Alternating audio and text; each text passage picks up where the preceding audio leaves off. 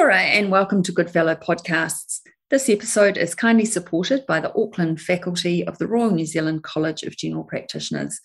I'm Dr. Louise Kugler, a specialist GP, and today I welcome Dr. Megan Ogilvie back to the podcast to discuss RED-S, or relative energy deficiency in sport, and also low energy availability. What we need to know for primary care management. Megan is an endocrinologist and works both at Auckland District Health Board and Fertility Associates. She works in areas of both general and reproductive endocrinology. She is also a member of WISPA. Welcome, Megan. Thank you, Louise. Thank you for inviting me to come along and talk about this subject. We've been doing a lot to take this information out to community groups, and GP involvement is really important. Perfect. Well, thanks for being here. So, Megan, RED-S. Relative energy deficiency in sport. So RED-S may be a new term for some of our listeners, and some may be more familiar with the female athlete triad. I wonder if you could tell us why RED-S is a more appropriate term, please. I think that's a great question because all of this terminology is quite muddling, and it's quite helpful to understand some of the history behind what has gone on. There's actually a lot of research and work behind the female athlete triad, and that all was something that was happening in the 1980s and 1990s. And in 1997, the female athlete triad group published their first consensus statement with their first model. And that model comprised the three things: lowered energy availability, amenorrhea, and osteoporosis or lowered bone density in a female athlete. And then over the rest of the 90s and the early 2000s, the more fluid nature of that model became appreciated, and the understanding that the female athlete can move up and down the continuum of those three things and optimal health. Then in 2014, the International Olympic Committee published a consensus statement entitled Relative Energy Deficiency in Sport, or RED-S, and their aim was to rename the condition. So they still maintained within their model, if you have a look at the consensus statement, which I think is a resource attached to this podcast, you will see a circle, spoken wheel type model, and you'll see a red triangle as part of that, and that maintains those three things. But it was also an attempt to recognise the more multi-system nature of this condition, all the other parts of the body that can be involved. And it was also an attempt to recognise that men can also be a part of this condition. So for those of us who work clinically in this area, those were two steps forward that were important for clinical care and clinical management. There's been a lot of controversy between the two groups in the US, and in 2019, the female athlete triad group answered this by creating a consensus statement called the male athlete triad. And they have changed their model again to now include reproductive dysfunction. So it includes both sexes, lowered energy availability and lowered bone density. And I don't know that it really matters which term you use out of all of this, so long as you understand what you're using and why you're using it. Okay, thanks for clarifying that. So what's the underlying mechanism underpinning RED-S? So it all comes down to lowered energy availability and determining the energy equation that the body works with. So I explain it to patients on the basis that your body takes in all the calories you give it every 24 hours, and then the first thing it takes out is anything you make a conscious decision to do. So for many of our patients, that involves all their training, that involves their PE at school, their walking to school, their walking between classes, their walking to work. All that incidental activity is all part of that. And then what's left over is the energy availability. And that runs everything that your body doesn't make a conscious decision to do. So that runs your reproductive axis, your ability to stay warm, your gut function, your brain function, and your ability to heal after micro injuries. And that's why girls with this condition are at a higher risk of stress fracture and also of ligament tears and muscle injuries, because they don't have enough nutrition around to heal those micro injuries. And there is some fluidity in the energy available to the body. So if energy there is not enough energy to run those less important components of the body, like the reproductive axis, then the energy is taken away from that and is used for more important parts of the body. And when you start to not have enough energy in energy availability areas, then it starts to impact on those things that you make a conscious decision to do as well. And athletes start to present with without the capacity to do the training, without the results, and with much longer recovery times than their peers. There's also been more research to suggest that it's not only the total number of energy availability that is important, but also the way that energy availability is spaced out during the day. So the more of the day that you spend in a positive energy balance, the healthier you're going to be. So if you've got your athlete that perhaps last fuels at 8 p.m. at night and sleeps all night and then gets up at 6 a.m. and goes to the gym or goes and does their exercise and then doesn't actually eat until morning tea or lunchtime, that's a large part of the day that athlete is in a negative energy balance. And when that compounds day after day after day, that athlete is probably going to get into trouble with this. This is a spectrum of presentation. So down one end of the spectrum, we've got the people that reach the DSM-5 criteria for an eating disorder. They have clear anorexia or bulimia. But up the other end of the spectrum, we have the athlete that is just inadvertently underfueling, just not keeping up. And then in the middle of the spectrum, we have various stages of disordered eating. So understanding where your patient sits on that spectrum is really quite important. That's a good point, Megan, actually, because for some, and especially our younger athletes, it may just be time. It's not a deliberate thing. It's just that they're rushing from one thing to another, and actually they don't have time from sports practice to sitting in a classroom to actually fuel. It's a real issue with schoolgirl athletes because they are all doing their practices together. They're given 5 minutes between the end of practice to be in class. They've got to shower, get dressed, get into class and get going and get on with first period. And at the other end of the day as well, school finishes, they've got to be on the sports field in 7 minutes' time. And it's hard to fit fuel into that, and perhaps not a high enough priority, but it needs to be. Absolutely. So you mentioned earlier on about males being involved. So my next question that I was thinking about was, does the syndrome just affect females? But you've almost answered that question. So tell us about that. It absolutely affects men as well. You hear me talk about women much more than men because there's much more research in women. We know a lot more about it, and it's much easier to find because, of course, women have this lovely marker of health with their menstrual cycle, and when that changes, we need to be looking at that, and so we find the women much more easily. There is research in men. There's not enough yet.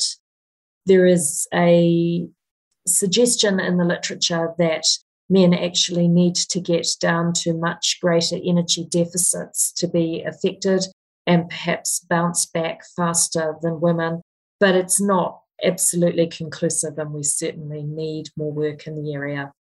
The other problem we have in New Zealand, and I suspect probably across the Western world, is that many men who are presenting with fatigue or sexual dysfunction, which is the two common ways that men present, they often go to the men's clinics first, and they are prescribed testosterone, often without a testosterone level actually being measured. Or they have gone to the gyms and they have purchased androgen boosters or all the amazing regimes that are available if you go down to the gym and go looking for these things. Men are purchasing HCG, testosterone, all sorts of products that are changing their testicular function and providing quite significant ongoing testicular suppression and making this diagnosis much tougher, because it can often take men a year to come off those products to go back to their baseline testicular function. So it's a harder group, but it's certainly out there. So then thinking about screening, because in my world, prevention is so much better than being the ambulance at the bottom of the cliff. So is there a screening tool that we should be thinking about using with our athletes? And if so, what is it? And how often should we be screening? And does it help us categorise risk? So this is tricky, right? And there's about 4 questions in the question you've just asked. Let's think about screening first, and then let's think about a risk tool after that. The tricky thing about this condition is that there's no diagnostic criteria and there's no guidelines around screening. You have to have a very high level of suspicion, and you really have to have a nose looking for energy deficiency. And this is now the most common diagnosis that our group see in reproductive age women and in schoolgirls. So we almost approach somebody who has changed their menstrual cycle with "this is energy deficiency until proven otherwise," because it so commonly is. And if you think it might be, then it probably is. It is helpful to keep in mind some of the risk factors that are out there. So if you look, Catherine Black is a sports dietitian from Otago University, one of the professors at Otago University, who's done really good research in this area. And she's looked at recreational athletes. She did a cross-sectional questionnaire study through the gyms and fitness centres, looking at female athletes. And to qualify for that study, they had to be fulfilling the World Health Organization criteria for moderate exercise, which I think is about 150 minutes per week or more. And she found that women were at higher risk of being classed as low energy availability if they had a history of stress fracture, or if they had a history of musculoskeletal injury in the last 12 months.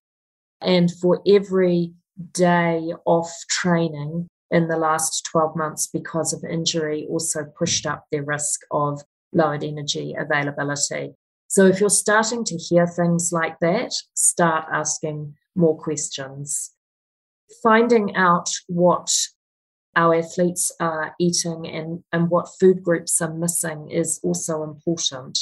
I'm certainly not anti-vegetarian or vegan eating regimes, but it really needs to be done properly to make sure that the protein is being replaced and the iron is being replaced. Just eating a standard food regime and then just missing out the meat or just missing out the animal products is not going to be successful, especially if you're teaming that with several hours of training per week. So asking your athlete what food groups they avoid is also quite a useful question. Knowing when periods started. If periods started above the age of 15, that increases your risk of energy availability. And also having an awareness of how much training somebody is doing and what else is going on for them, what other commitments they have, will make you more keen to ask more questions. And clearly the trickiest group are those on hormonal contraception, because you don't know what's happening to their menstrual cycles and whether you should be advising somebody to stop their hormonal contraception and see. And I typically look for changes.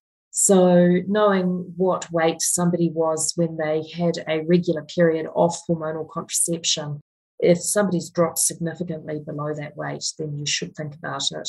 Change in well-being. Change in injury status, bowel habit, training capacity, all those things should be raising some markers for you and making you think about this condition. Then we were going to talk about a screening tool, weren't we? There are 2 tools out there, again, fitting with these 2 competing groups in this area. There is a RED-S clinical assessment tool or RED-S screening tool That uses a traffic light system, so green, good to go. Orange, you need to be careful and be thinking about energy balance. Red, this person actually reaches the diagnostic criteria for an eating disorder and you need to stop training and start to put in place management for that. And the female athlete triad also have a grading system where you add up the points, looking at things like bone density, menstrual cycles, stress fractures, age of menarche, and so on. I think that the female athlete triad one is a bit tougher, and I tend to use that a bit more often. I use these scores if I'm trying to justify to myself or to the athlete or to the elite sporting body why we really need to be pulling back on training. I don't tend to do it for every single athlete, but certainly if you're trying to gauge a feeling of severity, it is a useful thing to do. Just be aware that this, for almost all of the athletes we work with, this is a collaborative working environment, and it's all about negotiation. So if you can use it to demonstrate severity and try to gain evidence as to why that person needs to be thinking about the amount of training they're doing, then that's great. But using it in a kind of punitive, actually you shouldn't be doing this, doesn't get you anywhere because you really don't have any power to enforce that. Okay, thanks for that, Megan. So you've mentioned a couple of clinical features where people may present to us. You mentioned menstrual abnormality as being one of the most common ones, and that's definitely what I see. But what are the clinical features most commonly that people will present with and complain of? So for women, menstrual changes is absolutely the number one thing. For men, actually the most common clinical sign is a loss of early morning erections. But actually, the men that I have seen have presented mainly with fatigue and not being able to train as well. So they'll say, I'm not getting anywhere with my training and I'm trying to train more and do more and I'm just not getting the results. And of course, they're just moving more and more into an energy deficiency type picture, and the answer is for them to pull back. The gut symptoms are incredibly common and they're not being picked up fast enough. So by the time most young women get to me, they have almost always gone through some sort of nutritionist program where they've gone through excluding various bits from their diet. They've often gone through low FODMAPs, really with not very good results. And of course, that's only increasing the food obsessions and cutting back the calories again. So we need to be encouraging those women with energy deficiency and gut symptoms to actually keep eating, because the bowel needs energy to work properly. When the bowel doesn't have energy, it doesn't work properly, and you get this irritable bowel syndrome type picture that young women loathe. Anxiety, low mood are also really common, and recurrent musculoskeletal injury. That's the most common presentation to the sports physicians, and the sports physicians now are really good at screening for this condition. They ask all female athletes what's happening to menstrual cycles, and they're really good at screening for it with men as well and referring or managing it themselves if they think that that's the diagnosis.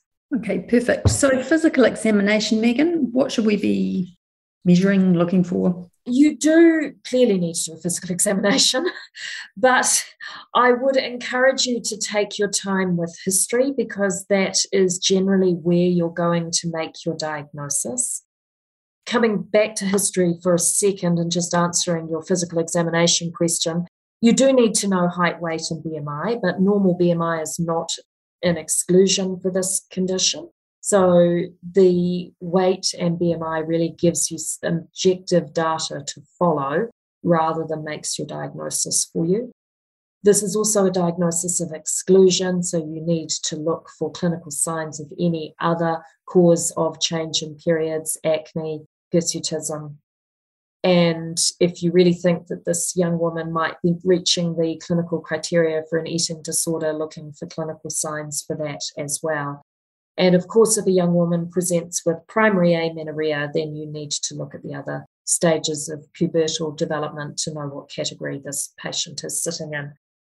But with history, try to mark out, so you want to know what age period started, and then trying to understand a pattern of periods over that young woman's lifetime. And what you're really looking for is, most commonly the differential diagnosis comes down to, is this energy deficiency or is this polycystic ovarian syndrome? And thinking about the two conditions as polar opposites. So polycystic ovarian syndrome, periods will get better as weight comes down or fitness goes up, whereas energy deficiency is the opposite. So if you can find out when periods were regular and what that young woman was like at that time, how fit was she, what was her weight, and then how does that compare to now, that will give you quite a lot of information. Also, the nature of the periods. PCOS tends to give quite a long-standing oligomenorrhea type picture. You don't tend to have very regular menstrual cycles until 26 and then suddenly stop periods unless you've put on 10 kilos of weight or you've gone from being very, very fit to doing nothing, then a more of a PCOS picture might come out. But that very regular cycle that is then stopped is far more of a hypothalamic picture than a PCOS picture. So understanding the history is often where this diagnosis is made. Good points. Thank you for clarifying that. So then we've got this woman, we've got questions in our mind, and we think, all right, we need to order some investigations. So what do we need to order? Is it blood work? Do we need to do a DEXA? What is it that we should be thinking about? And what would be different between a male patient and a female patient? So the first thing you're going to do is some bloods. And you're going to do this for a couple of reasons. You're going to remember that this is a diagnosis of exclusion. So you need to do all the other tests that you would normally do to exclude causes of menstrual change. And the differential diagnosis here is a pituitary lesion, because what you typically see with energy deficiency is a very low LH and a low estradiol or testosterone level. If FSH is suppressed as well, that person is generally very eating disordered. So you need to have quite significant eating disorder to suppress FSH in this condition. But the bloods are going to look like, possibly, is this a pituitary lesion? And so you want to look at all your other markers of pituitary function as well, and you need to make sure you've done a prolactin. So you're going to do FSH, LH, estradiol or testosterone, prolactin, 8 a.m. cortisol, and a full set of thyroid function tests, TSH and T4. And I realise that can be slightly tricky with GP funding, and ideally an IGF-1, but again, that can be tricky with GP funding. So that's going to firstly make sure that there is no other reason for that reproductive change. Secondly, tell you about the severity. And thirdly, tell you about whether you should be thinking about a pituitary MRI scan. Now, we don't do a pituitary MRI scan on everybody. With women, we do one if there are other pituitary abnormalities that we're concerned about, or if the story doesn't quite fit, so you don't have that lovely story of regular cycle, then I started to want to lose some weight and periods stopped. And so if you're not getting that kind of story, then I would think about doing an MRI scan. Or if the young woman continues to work hard and make lifestyle changes and clinically get better, but we're not seeing improvement in bloods, then I would do an MRI scan. For men, I have a different threshold, and that probably relates to my level of comfort with making this diagnosis. In men, I tend to scan them earlier, but also we just don't quite know as much about men. So I think considering an MRI scan for men sooner rather than later is important. A bone DEXA scan is also useful information for you. Now, the official guidelines say that a young woman needs to have lost periods for 6 months before a bone DEXA scan will show any changes. Remember with that the combined contraceptive pill is unhelpful for bones in this situation. So if you get the history that your patient has come off a contraceptive pill and not had periods for 4 or 5 months. A DEXA scan is still indicated because you don't know when periods stopped for that young woman and how long she's actually been energy deficient for. And what you commonly see with that bone density is a loss of spinal bone density because the spinal bone is more affected by estrogen than the hip. So that's the kind of typical pattern we see. And that can be really useful to encourage young women to make changes because women are often not convinced by this diagnosis. So if you can show them some outcome that is happening within their body, it can build your case. So Megan, I just wonder if I can ask a question about the periods not coming back, because that is quite a common occurrence. And often in our teaching, it's been more like wait for a year, but that seems like an awfully long time. And I suppose that's supported by the fertility guidelines of they have to have been trying for a year before you really investigate. So is 6 months more an appropriate time to act? They've come off the pill or Depo or Mirena. If they haven't had a period by 6 months, we should be thinking a little bit harder. No, I would say earlier than that. So a combined contraceptive pill, the vast majority of girls move back into a regular cycle very quickly, but I would accept 3 months off a contraceptive pill before I investigated that young woman any further. A Mirena, women move back very quickly into their baseline cycles within a month or so, and if they're not, we need to be looking at that. Depo can have a runoff period, and that can be up to 6 months, and sometimes a bit longer, not very commonly.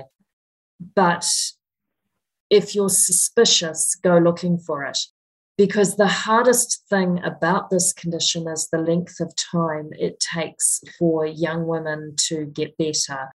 And I'm setting that expectation up front. This is a difficult group of patients to manage. They will not believe your diagnosis. They will challenge your diagnosis along the way. And they will get extremely frustrated about what they see as a lack of progress as you go through this timeline with them. I measure hormone levels once a month to give some feeling of progress, and typically you will see the FSH, if the FSH suppression is suppressed, you will see that normalize. Then you see LH normalize. And then when you see estradiol come to about 300 to 400, you will see menstrual resumption. But stressing to that young woman the length of time it's going to take is really important. And it can take 6 to 12 months of normal positive energy balance to get menstrual resumption. And setting that expectation up front helps when it gets tough down the track to say, hey, look, remember, we talked about this. This can take time. But commonly, too, girls will start to make changes, but they don't make enough. So they will fuel a bit more, exercise a bit less, and then almost give up or not go any further. And I think that's there is a tsunami of messaging out there about the definition of being healthy. And, even our public health department will tell you that our definition of being healthy is eating less and moving more. And that's absolutely appropriate for the vast majority of the population in New Zealand and in the Western world where diabetes and heart disease is so high.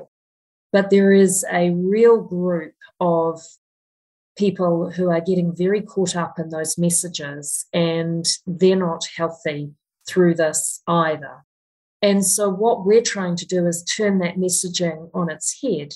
And whilst that might seem sensible while you're sitting in a consultation having this discussion, as soon as that person goes out your door, they are hit with that messaging again, and all that social media influence and celebrity media influence and environmental concerns about why everybody should be vegan and so on. And so it's very easy to slip back into what they're hit with on a day-to-day basis. And paying attention to that, especially for our schoolgirl athletes, looking at what they're following on social media and talking about that messaging is really, really important, because that's what that young person is battling with day after day after day. So sticking with that person, this is an addiction. Just like there's a smoking addiction, alcohol addiction, there's absolutely an exercise addiction and an orthorexic clean eating addiction. And you need to keep seeing that person and stick with them to help them get better, because most people can't do this on their own. Okay, wonderful. Thank you for clarifying that for us.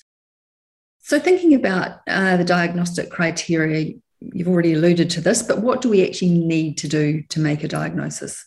So we need to do the hormone testing, and you absolutely need to do the hormone testing. So I have seen a few cases that have been missed of other diagnoses of a change in periods, because that schoolgirl athlete has had their lack of period put down to the fact that they are very lean and very fit without any hormone testing, and we've actually missed quite significant other diagnoses.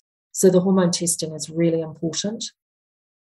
If you can get a dietitian assessment from a dietitian that is experienced in energy deficiency, again, many of our dietitians out there are really good at helping people lose weight and get their fitness up. And actually, this is coming at things from the other direction.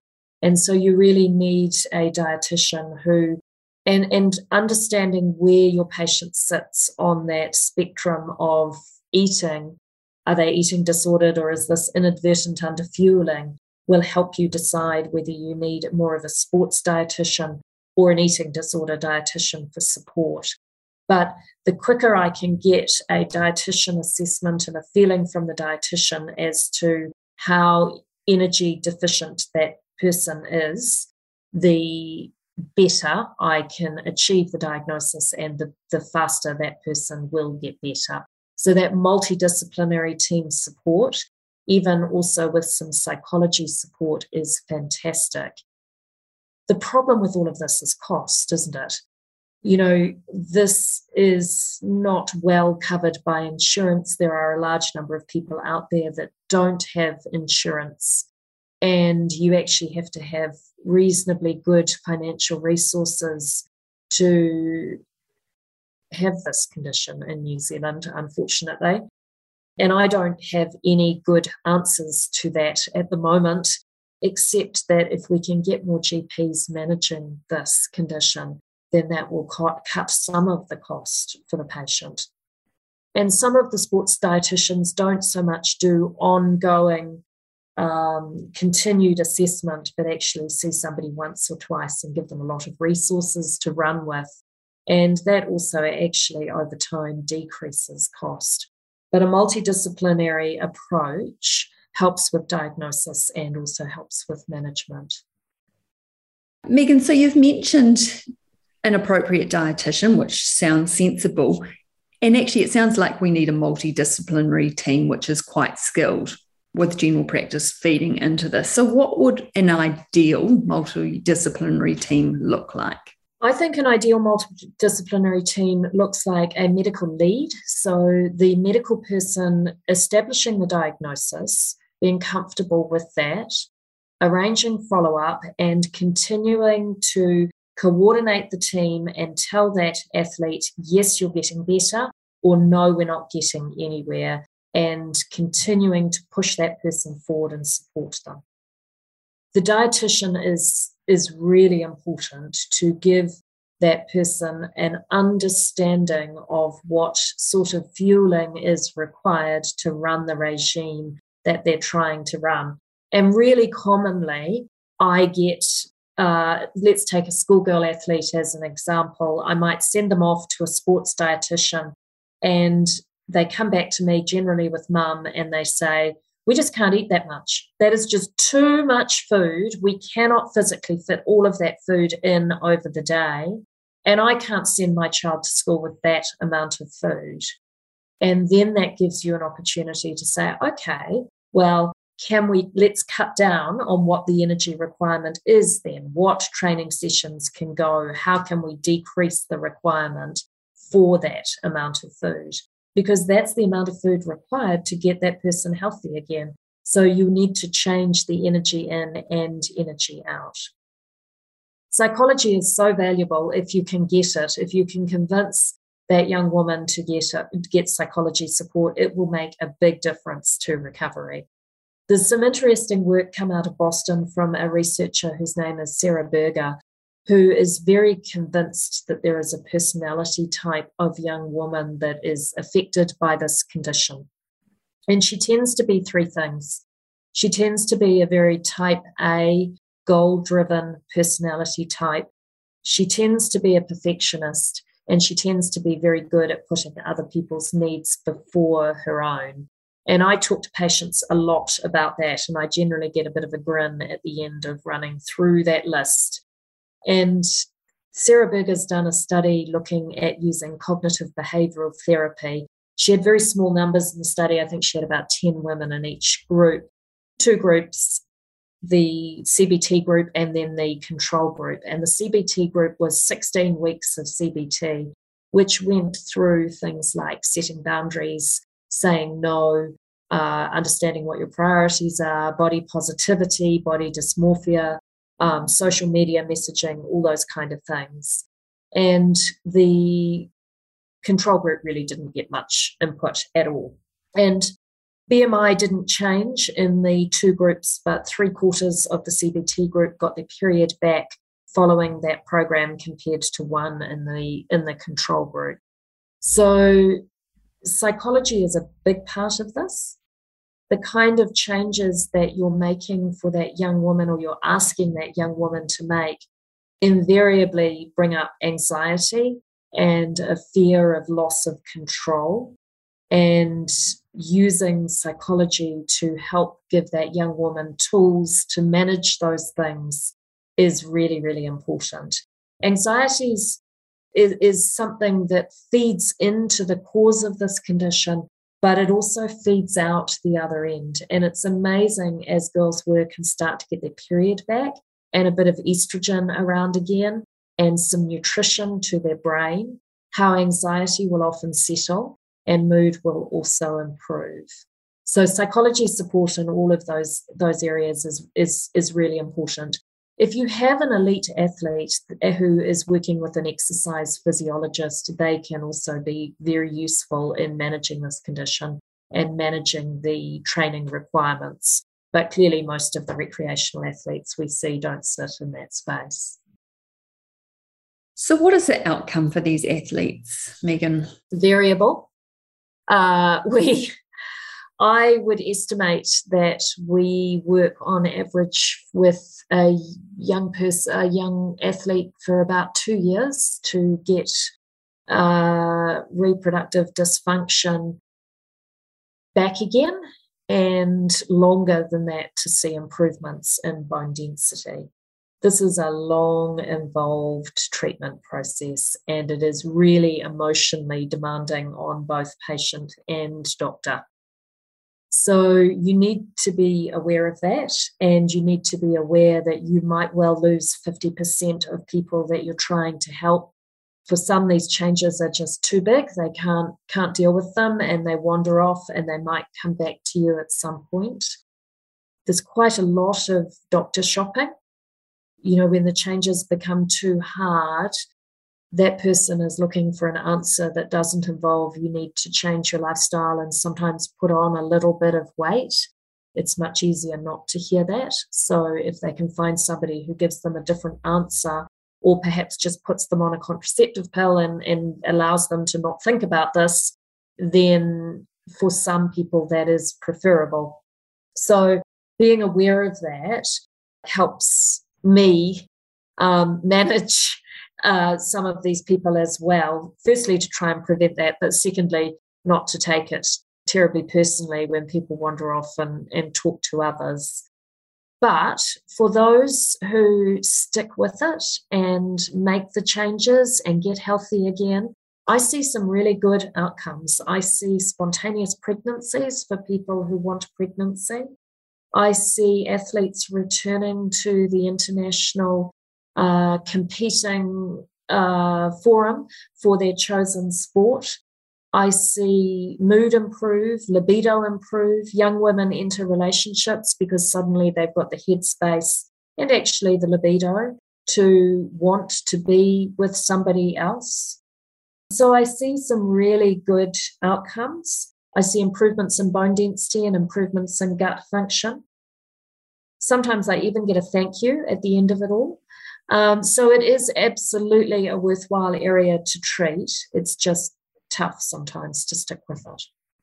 Which brings me on to my next question. So clearly prevention is so much better than cure. So what are the messages that we need to get out into our communities to prevent RED-S? Prevention's absolutely much better than cure, because cure sounds tough, right? So I think the prevention needs to be around education. I work with a group called WISPA, Healthy Women in Sport, a Performance Advantage. It's a high-performance sport initiative, and we are really moving forward in the area of education to the elite athlete group, but also to the schoolgirl athlete group. And if you look on our website, there are some resources in the area of education and prevention. Talking to your athletes about this condition, most people don't even know this condition is possible or it exists. So educating about the possibilities of this condition, educating that menstrual change is not normal and needs to be investigated. A lack of periods is not a badge of honour for how passionately devoted you are to your sport. It's actually a badge of being unhealthy and needs to be looked at. So making people aware. The sports dietitian I work with, Dame Baker, has this statement of athletes fuel and train, they don't diet and exercise. And if you want to be committed to being as fit as you can, following the latest fad in eating, whatever that is not going to be helpful to helping you stay healthy and achieve that.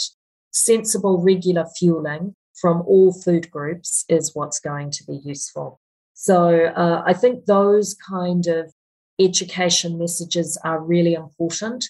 Empowering parents of our young athletes to say, hang on, guys, that's enough. I don't care what the coach says. I don't care what your friends are doing.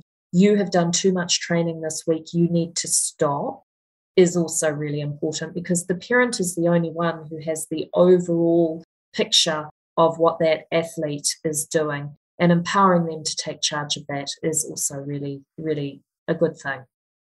So I wonder if we can move on to some special groups, and you've mentioned our junior athletes. Sometimes they're working across a number of disciplines and training many, many hours every week. So do young people get this syndrome? Young people absolutely get this syndrome, and if anything, they're more at risk. They're completing growth and completing puberty, and so they need more fuel for that. I don't know if you've looked at your child's electronic step counter at all, but most kids are doing 10 to 15,000 steps per day as they walk between classes and walk to school, and then they've got their training sessions on top of that.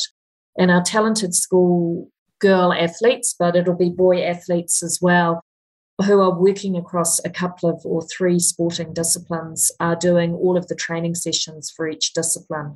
And I think part of what the parents need to be doing is coordinating that, talking to the coaches, finding out how much of it is being duplicated and what can actually be missed. More is not better in this scenario. The other thing is that those young people are putting on their peak bone mass. By your early 20s, you reach your peak bone mass. And your sex hormone is a very important part of that, and making parents aware of that fact, I think most parents don't know that, is really important. It's hard to take that amount of food to school. And, of course, there's all sorts of peer pressures at school as to who's eating what and who isn't. So I think that our school girl athletes specifically are very, very at risk, and we need to be looking at them closely. And the warning signs in a young person? So again, menstrual change, exhaustion, bowel symptoms, and musculoskeletal injury and stress fracture. I'm not sure what the sports physicians would say about this, but I don't believe that our adolescent athletes should be stress fracturing. And if they are, then we need to be looking at why that is. I wonder about other special groups. So we've just had the Paralympics. So what about the para-athletes? Are they more at risk, and what do we need to consider with those? So the 2014 International Olympic Committee consensus statement on RED-S was the first time that para-athletes were really considered in this arena. And again, it's not an area that there is a lot of research, but it's very possible that a para-athlete might be at higher risk of osteoporosis because of immobility of a part of them.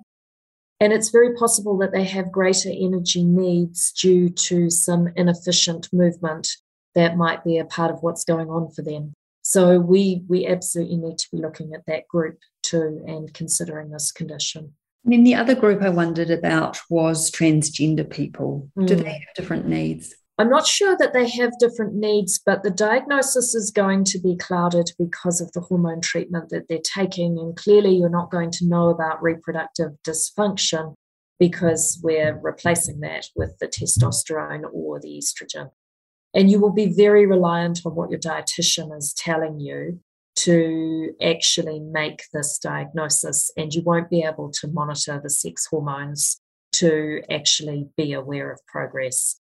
This is an area we absolutely need research in, and it's really tricky. It's like the young woman on any sort of hormonal contraception, and how you decide she's energy deficient and how you decide she's not is just not an area we know enough about yet. Wonderful, thank you. So to conclude our podcast today, Megan, your take-home messages for our listeners, please. I think this diagnosis is extremely common. I think we are only scratching the tip of the iceberg of what we're finding and what's out there. So have a very high level of suspicion and don't rule it out just because BMI is what we see as normal. If you can get a multidisciplinary approach to diagnosis and management, you're going to make much more progress and really push for that early on. The overall aims of management are to liberalise food groups, liberalise nutrition, have enough nutrition, don't overdo the exercise, cut back as much as you can, and manage the stress and anxiety that all of those changes bring about. And I think a medical lead to actually coordinate the other groups involved and drive care is really important in managing this condition, and not giving up, continuing to support that person, manage their addiction is vital. Wonderful. Thanks for joining us today, Megan. It's been an insightful podcast and lots of learning that went on for me, and I'm sure for lots of others. So there's some resources on our website at goodfellowunit.org, and you're able to claim your CPD points. Thank you for listening. Thank you, Louise.